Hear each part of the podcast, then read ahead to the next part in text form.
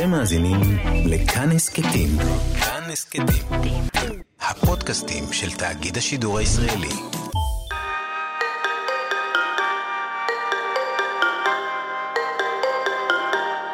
שלום וברוכים הבאים לעוד פרק בהסקט, סליחה על עוד שאלה. איתי המפיק, הטכנאי והעורך הראשי, בר צ'פט. אני יהודה זריאל מאיר, ואיתנו היום נמצאת פאינה.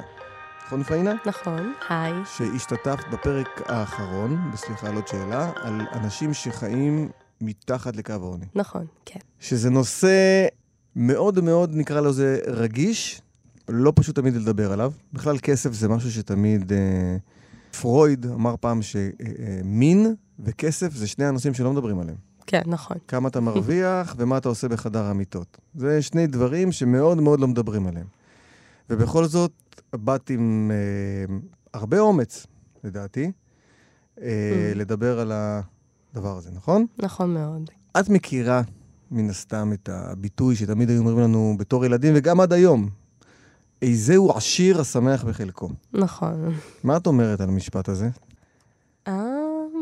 משתנה מאוד, לא? כן. כי זה אומר שבעצם איזה עשיר השמח בחלקו, אז בעצם אין דבר כזה עני.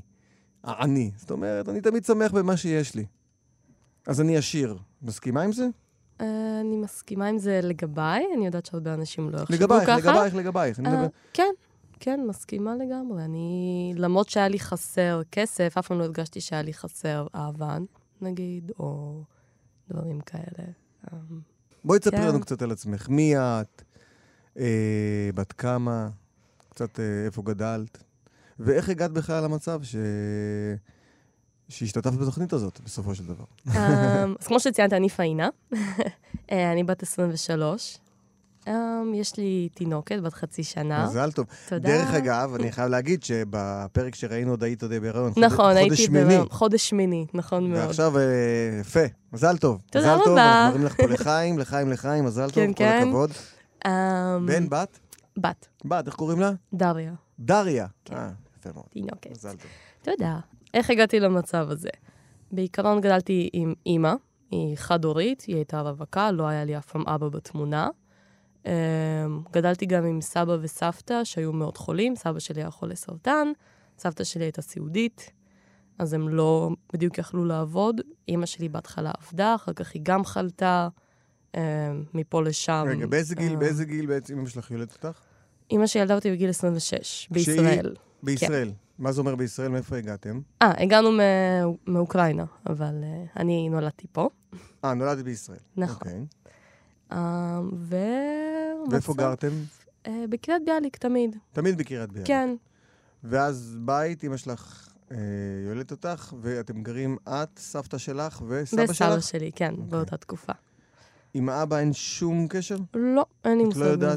את לא יודעת עד היום מי זה? גם לא מעניין אותי, האמת. לא מעניין אותך? לא. למה? תמיד אמא שהיא הייתה בשבילי גם אבא, היא הייתה עמוד תומך, אף פעם לא הרגשתי חוסר.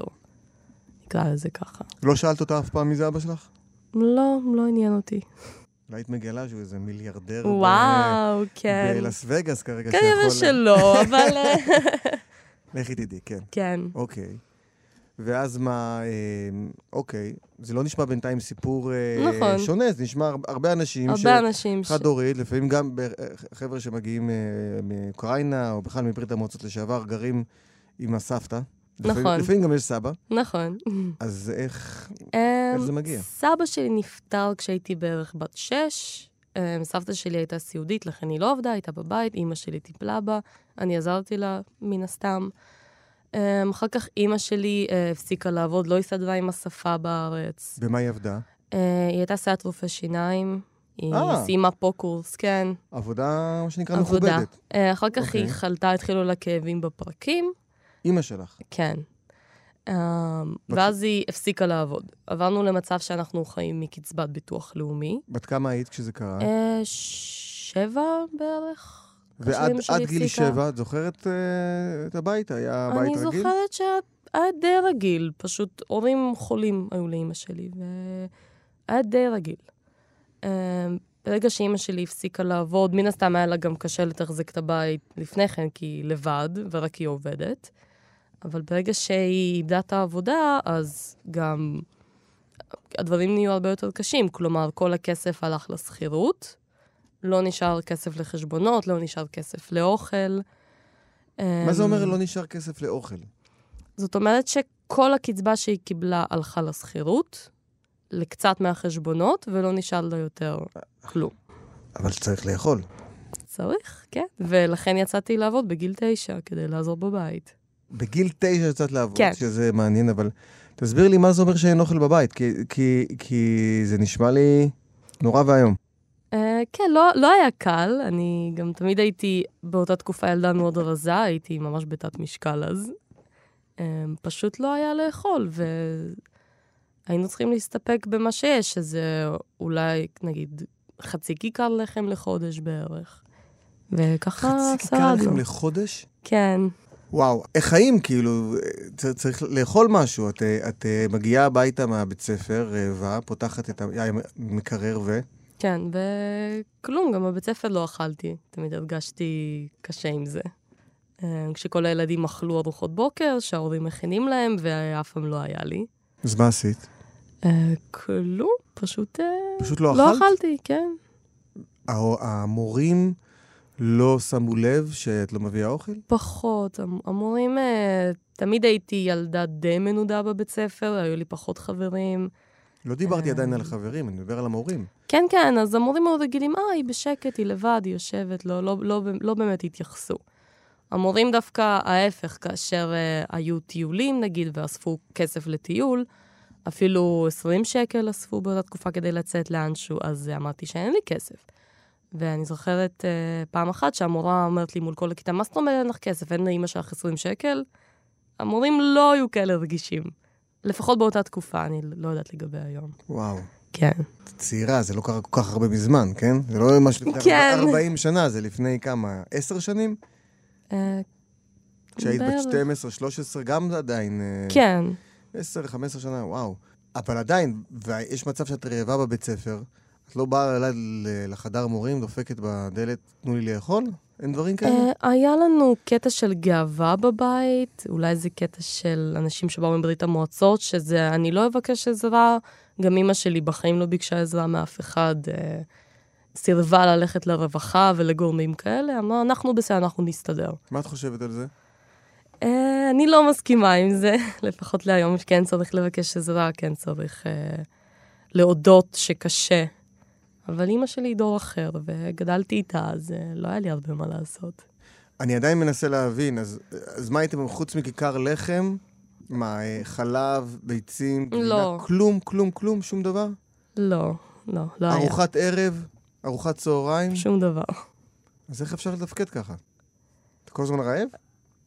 בגלל זה הגיע מצב שיצאתי לעבוד, כן, כדי לעזור. בגיל 9 אמרת? בגיל 9, כן.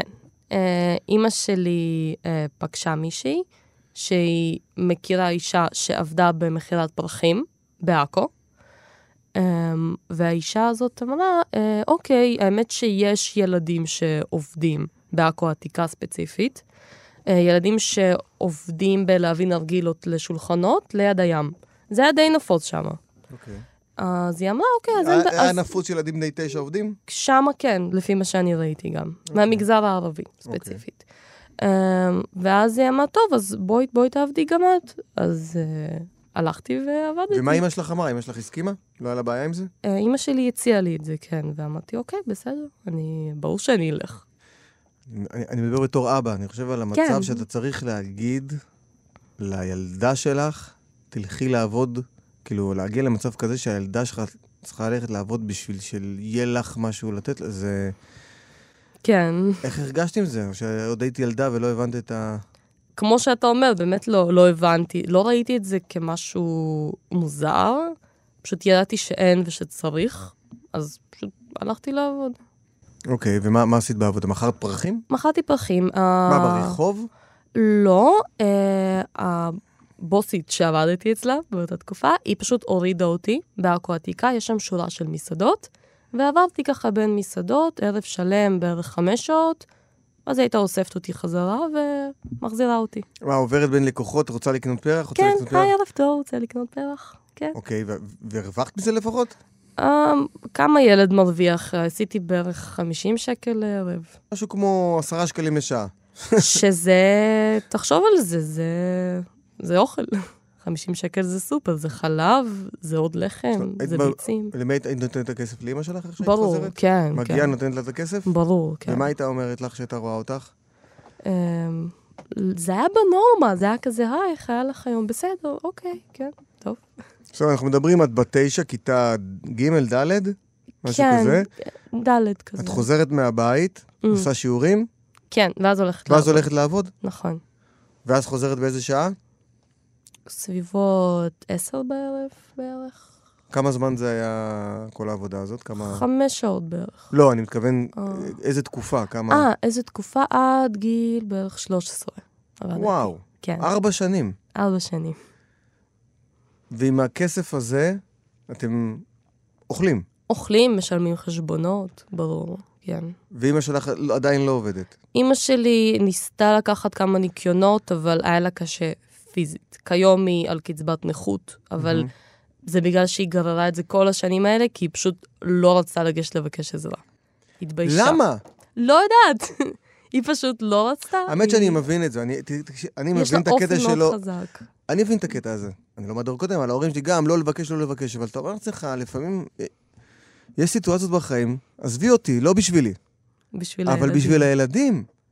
אתה צריך כאילו, אני חושב שכה לא מאשים את אמא שלך, כן? ברור, כן. אני אומר, יש לך ילדים, ובשביל ילדים שלך אתה גם לבקש עזרה מותר. נכון.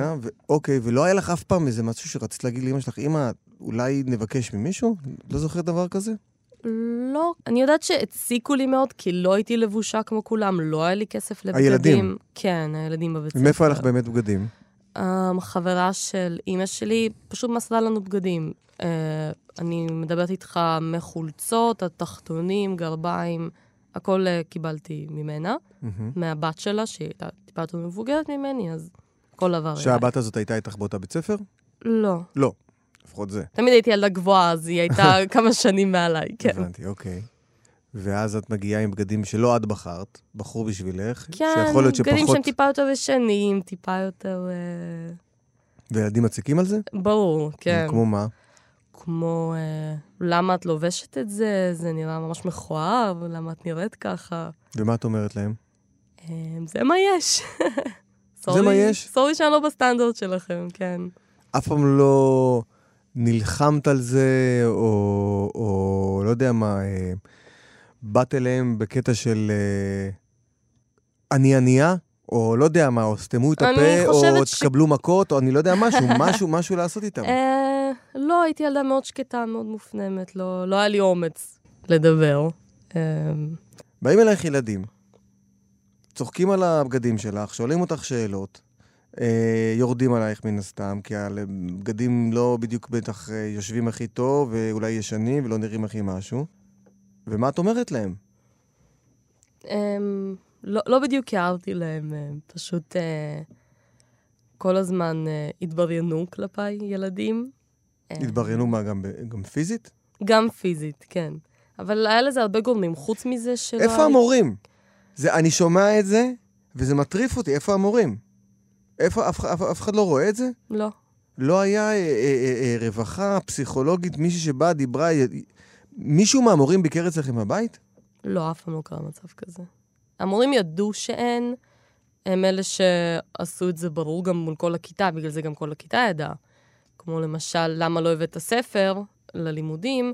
אמרתי, אין לי אמא שלי לקנות את הספר, אין לנו כסף לזה, והמורים עושים, טוב, זה לא בסדר, את צריכה להביא את הספר. פחות התייחסו. גם אני. לא, איך זה הגיוני שאף אחד לא אפילו עושה ביקור בית? פשוט לא. אמא שלך הולכת לאספות הורים. אומרים לה, למה את לא מביאה לילדה שלך חוברות? דרך אגב, היא הלכה לאספות הורים? לא. היא לא דיברה עברית כל כך טוב, אז היא נמנעה מלהגיע, אמרה פשוט, אני לא אגיע. נשמע בית ספר מדהים, הבית ספר שלך. כן, משהו. נשמע כמו בית ספר שהייתי שולח לשם את כולם, כן. וואו, זה מזעזע, אוקיי. וזה בעצם בית ספר מכיתה... א' עד כיתה ו'. ואז אחר כך את עוברת ל... חטיבה. ששם המצב קצת משתנה, חטיבה מזין עד י"ב או זין עד ט'? מזין עד ט'. אוקיי. המצב השתנה כי עברתי לעבודה שהיא מרוויחה טיפה יותר. עבדתי בתור טבחית בפיצריה, אז היה לי כבר טיפה יותר כסף. אני כבר גדולה, אני כבר בת 12. כן. אני כבר יכולה לעבוד בפיצה, איזה כיף. כן, בערך 12-13. מדהים, אוקיי. כן, התחלתי לעבוד שם. ועם הכסף שאת מרוויחה שם, את? מביאה לאמא. מביאה לאמא, תמיד מביאה לאמא. תמיד, כן. תמיד, נגיד, כשהילדים הציעו, היי, את רוצה לצאת אולי לערב כיתה, את רוצה לבוא איתנו לסרט, אז אמרתי, לא, לא, לא תודה, אני לא יכולה להרשות את זה לעצמי. פעם משנה שהלכתי עבר לסרט, זה בערך בכיתה י"א. לסרט? כן. איזה סרט זה היה?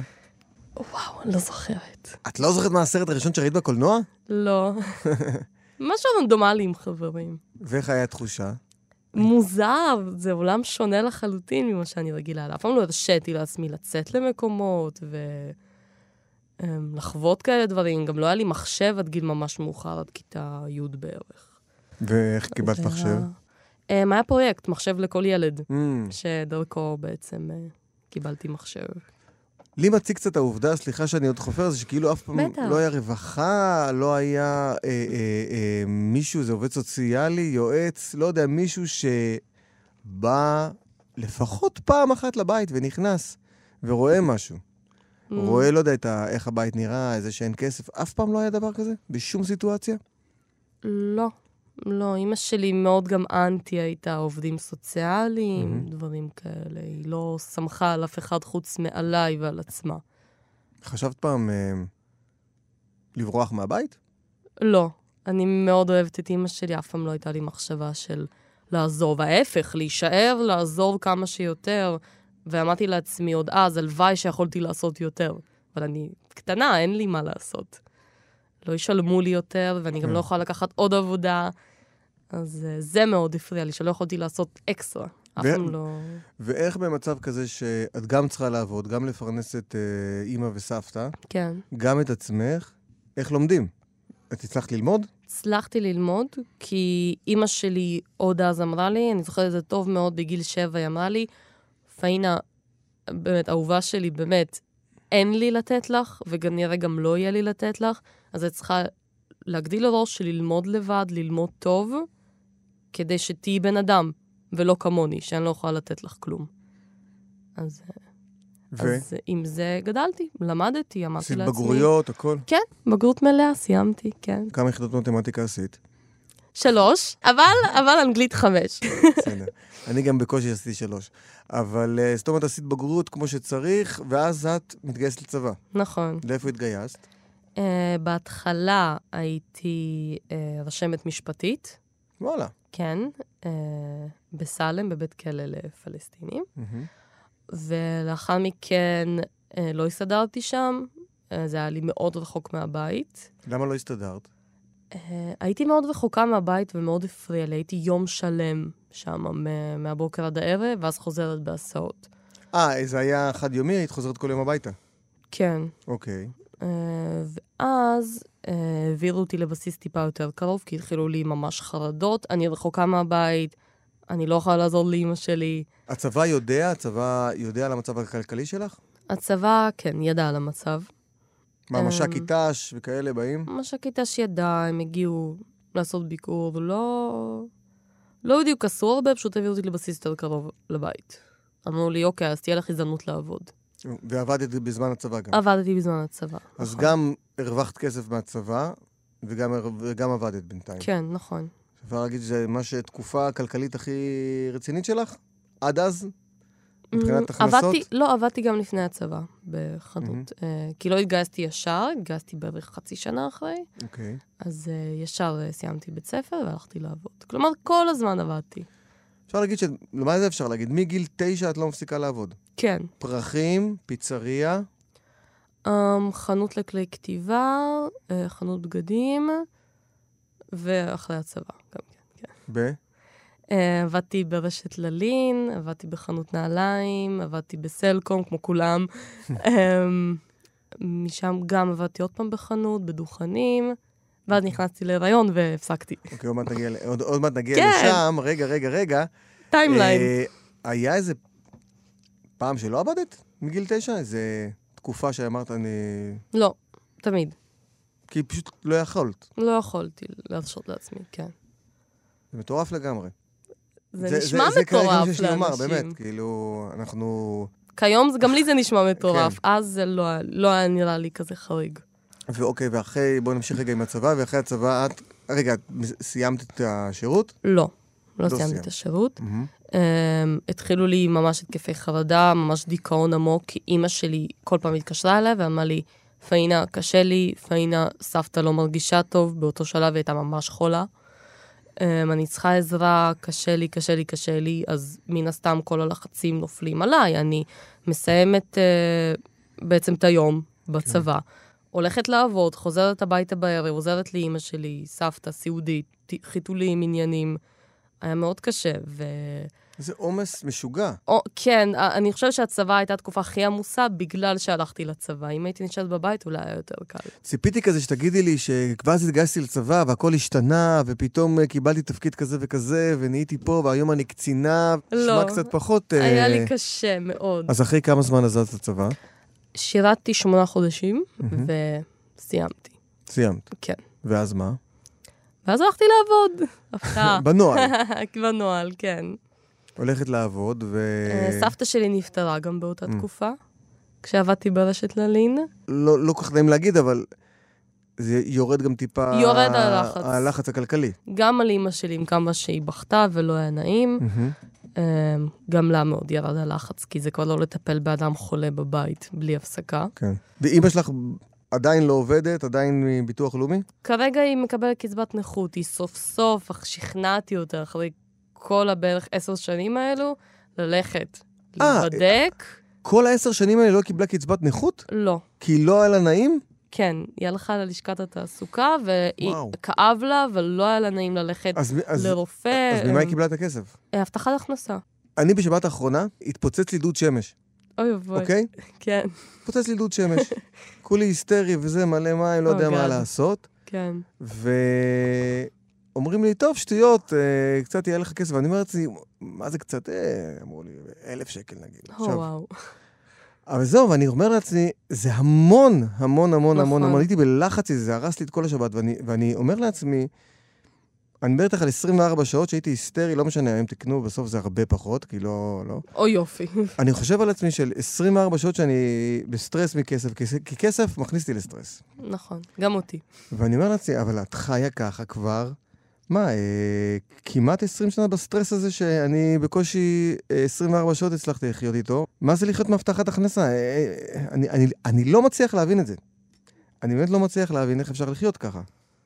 קשה, בקושי. לא רק פיזית, נפשית. בקושי. מה זה אומר? את יכולה לתאר לי תחושות כאילו, מה זה אומר שאין כסף? שצריך לעבוד? נוראי, הרגשה לא טובה בכלל, שאין וצריך לעבוד קשה בשביל שיהיה, ושלא יצא לי לגדול כמו ילדה נורמלית, לא היה לי את ההזדמנות להיות ילדה, אף פעם. תמיד הייתי צריכה להיות האדם הבוגר. אוקיי. תמיד הרגשתי שאני ההורה ואימא שלי הילדה, כי הייתי צריכה לעבוד, היה לי מאוד לא נעים, אבל עשיתי את זה. חורקים שיניים ועושים. אבל זה לא קל בכלל, לא. והיום, כמו שאמרנו בתחילת תוכנית, נכון, אמרנו לך מזל טוב על כן. לידת התינוקת. היום יותר קל מאז. מה איתך היום? בואי תספרי היום. אני נשואה. מזל כן, טוב, אוקיי. תודה. למי? לבעלי, קודם לו לירן. איפה נפגשתם?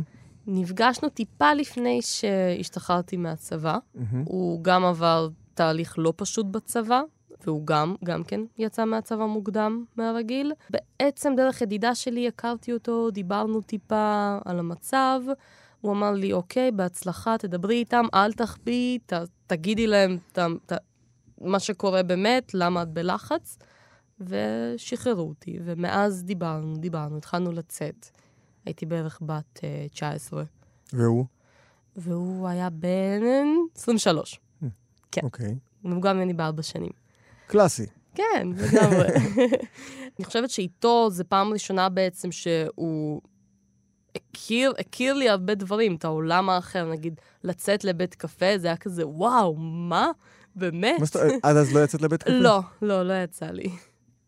הוא כאילו הכיר לי עולם שלם שמה, יש גלידה שהיא לא באה רק בעטיפה בחנות, באמת, היה לי ממש מוזר. והוא בעצם הכיר אותי להורים שלו, וזה היה לי הכי מוזר, כי אני לא רגילה לגבר בבית. אז שראיתי את אבא שלו, זה היה כזה awkward, לא הבנתי, לא... אבל כן, הוא הכיר לי עולם שונה לחלוטין. והתחלנו לצאת, ואז... המצב... הוא הגיע מבית מצב כלכלי רגיל? הוא הגיע מבית מצב כלכלי טוב. טוב, מצב כלכלי טוב. כן. אוקיי. וההורים שלו לא עשו לו עניינים, מה אתה מביא לנו את הסינדרלה הזאת? לא היה איזה משהו כזה? לא, האמת שממש חיבבו אותי. מצוין. כן. גם כאשר התחתנו, הם בעצם מימנו לנו את הכל. כי לא אכלתם, את לא אכלת להביא... אני לא אכלתי, כן. אמא שהיא גם מרגישה רע עם זה שהיא לא יכולה. אבל בשלב שלפני שהתחתנו... והחתונה הייתה חתונה רגילה, זאת אומרת, אורחים, וזה, מסיבה... היה אורחים, אבל ממש לא משהו גדול. כן. לא הבאתם 3,500 אורחים הפעם. לא, וואו, למי יש כל כך הרבה חברים. לא שכרתם אי עם וילה ענקית ומלא משרתים. בסדר. כן, כמעט. אוקיי. לא סטנדרט, אוקיי. לא. אבל חתונה רגילה. נכון. ולירן, במה עובד? הוא כרגע לומד, הוא לומד מדעי המחשב באוניברסיטה. מהחכמים, מה שנקרא. מהחכמים, כן. הוא יודע, הוא מבין את החוויה שעברת, כי אני חושב על זה שמה שאת עברת, בתור ילדה, זה forever. כן. זה כל החיים מן הסתם, יש דברים מסוימים שנשארו לך מה שנקרא מאז. הגישה נשארת. כמו מה? כמו למשל... הקטע של לא להוציא כסף סתם, לחסוך, להיות מאוד מודעת. חשוב מאוד. למצב, כן. חשוב מאוד. למשל, לא, לפעמים אפילו גם כשיש, אני פשוט לא מרשה לעצמי. נגיד אפילו שוקולד. כי אני לא יכולה לרשות את זה לעצמי, זה פינוק, מה זה? אז לא היה לי בכלל... לא היה לי לחשוב על זה בכלל. איך את מפנקת את עצמך? דברים שעולים כסף. ומה את כן אומרת על זה? על זה אני מוציאה כסף. דברים לתינוקת, אני מכורה לקנות לה. חוץ מהתינוקת. חוץ מהתינוקת, לעצמי. אני אדבר עלייך. איך את אומרת, אני רוצה עכשיו להתפנק, אני קונה לעצמי. משהו מתוק כנראה, כי לא היה לי את זה אז, כן. זה כאילו את אומרת, וואו, בכך את מרגישה מה שנקרא שיש לך כסף. כן. את יכולה לקנות לעצמך שוקולד. כן, נכון. וואו. ועכשיו את מזכירה רפואית? נכון. אוקיי, אז היום המצב הכלכלי שלך הוא בסדר? הוא בסדר, ואני עדיין עוזרת לאמא שלי. אמא שלי נשארה לבד, מן הסתם. אני כרגע גרה עם בעלי. איפה את גרה? גם בקריית ביאליק, אבל לא רחוק מאמא שלי, גם כן בזכירות. היא כרגע מקבלת קצבת נכות, סוף סוף, כי גרמתי לה לקבל אותה. שוב, שזה לא הרבה, אבל היא מסתדרת. אוקיי. ולפעמים אני עוזרת לה, כי עד היום לפעמים קורה מצב שלא נשאר לה אוכל. אז אני באה, קונה לה לפעמים. אבל לכם כבר לא חסר, אין מצב שחסר. לא. אין הרבה, אבל לא מגיעים למצב שאין בכלל. כן. אני מנסה להימנע מזה. תראי, אין הרבה, אני יכולה להגיד לך שזה נשמע כמו רוב נכון, מדינת ישראל. נכון, לצערנו. כולם כן. קצת פחות או יותר במינוס, מגרדים קצת פה ושם, אבל אין מצב ברור שיש מינוס, אבל הוא לא גודל. את לא רעבה. לא. והילדה שלך, ברוך השם, לא רעבה. לא. זה מאוד מאוד חשוב, זה הכי חשוב. מאוד חשוב לי, כן. וכשאת מסתכלת עליה, נגיד, איזה דברים את אומרת, זה בחיים לא יקרה. בחיים היא לא תצא לעבוד בגיל 9, בחיים אני לא אכריח אותה, כמו שנקרא לזה, בוא נהיה כנים, לצאת לעבוד. אם נגיד חס וחלילה, וזה לא יקרה, אבל חס וחלילה, שפתאום תגיעו למצב ש... אין כסף. אז אני אצא לעבוד בעוד עבודה. אני לא אתן לה בחיים, בגיל כזה צעיר, לצאת לעבוד. הבנתי. כן. כי יש נתון שאומר ש-30% בערך מהילדים שגדלו במשפחות מתחת לקו העוני, ממשיכות לתוך הדבר הזה. נכון. מעגל שקשה מאוד לצאת ממנו. נכון. זאת אומרת, אני... למעגל הזה לא נכנסת יותר. נכון, אני אומרת שאפשר לצאת ממנו, צריך פשוט לעבוד קשה, זה נשמע כזה נדוש, כולם אומרים לעבוד קשה, אוקיי, וברגע שאתה נמצא במצב הזה, אני זוכרת את עצמי, עוד אז אמרתי, אני לא יוצאת מזה, אני מרגישה נוראי, אני אשאר ככה לנצח. אבל יוצאים מזה, פשוט צריך להראות הרבה סבלנות. כן. ואת עוד מאוד מאוד צעירה. את כולה 23. לא מרגישה 23, מרגישה הרבה יותר. מה? כן. את עוד לא ילדה אפילו. מרגישה פשוט אמנם ילדה עם ילדה, אבל... כן. פשוט מרגישה שהתבגרתי בגיל מאוד מאוד מאוד צעיר. איפה את עוד 10 שנים? מאיפה אני פוגש אותך? וואו. לא יודעת, אני חיה את הרגע. כן? לא חושבת לטווח ארוך? לא, כמו אז, אני זוכרת ש... את חושבת, נגיד, לקנות דירה? או משהו בסגנון כזה? כיום בהצלחה עם זה. לא יקרה. קשה, קשה כיום בישראל לקנות דירה, ברור. בסדר, אפשר גם משהו מאוד מאוד זול, אפשר, אבל את אומרת, זה אפילו לא אופציה. לא, כרגע לא, בכלל לא. בסחירות, אבל את שמה, נגיד, כסף לצד, את צריכה לחסוך? לא יצא לנו כרגע, לא. טוב, בסדר, אתם עדיין רק בהתחלה. כן. אני אגיד לך מה, אתם נשמעים, את נשמעת כמו זוג כמו רוב הזוגות הצעירים, שבהתחלה קצת קשה, ולומדים, אז עובדים קצת יותר קשה פה ושם, אז קצת אין, והכל, למרות שזה נורא נחמד. כן. אבל אני חושב על זה שההבדל בגדול בינך לבין הרבה אנשים אחרים, זה שרוב האנשים, התקופה הזאת, זה נחשב בשלם, התקופה הזאת... אתה זוכר איך פעם היינו ולא היה קצת כסף, ואז עבדת בהבטחה, ואני הלכתי למכור זה. ואת אומרת, חביבי, אני ככה כבר מגיל 9. אז זה לא... אני כבר רוצה לצאת מהתקופה הקלאסית הזאת. כן, לפעמים אני שומעת אנשים שפשוט ממש מתלוננים על המצב, והכל, ואמרתי, וואו, אוקיי, היה לי יותר קשה, כאילו זה לא סוף העולם. מתגברים. פשוט לא יכולתי להרשות לעצמי אז להישבר, לא יכולתי להרשות לעצמי לבכות, כי הרבה פעמים פשוט יותר קל לחייך מאשר להסביר למה קשה לך. אז ככה התמודדתי עם זה, ועובדה שהמצב שונה. יפה מאוד. כן. אם עכשיו ילדה ב9 שיוצאת לעבוד ולמכור, לא יודע מה, פרחים או שוקולדים ברחוב, כי לאמא אין כסף, והיא שומעת אותך, מה את אומרת לה? קודם כל אני גאה בך, כל הכבוד. אני לא שמעתי הרבה כל הכבוד כשאני עשיתי את זה. זה היה משהו מובן מאליו, וזה לא. אז תדעי או תדע שאתם ממש ממש חזקים. וזה עובר, והכל יהיה בסדר. צריך עבודה קשה, את אומרת. כן. ולגבי דריה. נכון. את רוצה שיהיו לה עוד אחים ואחיות? בוא נחכה, אני עדיין בטראומה של הלידה, אז כרגע לא. אני אומר באופן כללי, אבל אני אומר, זה לא שאת אומרת, צריך לא, זה יעלה יותר מדי כסף וכאלה, או... זה לא... ילדים זה שמחה, אז אני רוצה כנראה עוד. לא כרגע. מתי? בסדר, לא אמרתי עכשיו. כן. אפשר גם עוד 50 שנה. כן. פיינה, תודה רבה רבה שבאת. בעזרת השם שיהיה לך תמיד כמה שאת צריכה, ובייחוד לילדים שלך. את גיבורה מאוד וחזקה מאוד ומרשימה מאוד. תודה רבה. וכל הכבוד, איך אמרת, לא אמרו לך כל הכבוד, אני אומר לך, ממה שנשמע, כל הכבוד לך. באמת, את אישה מאוד חזקה, בוא נגיד ככה. תודה רבה לך, יהודה. הגענו לסיום בעוד פרק של סליחה על עוד שאלה. העורך, המפיק, הטכנאי, הרקדן, הזמר ופותר התשבצים, בר צ'פט. אני יהודה זריאל מאיר, תודה רבה שהזנתם, וניפגש בפודקאסט הבא.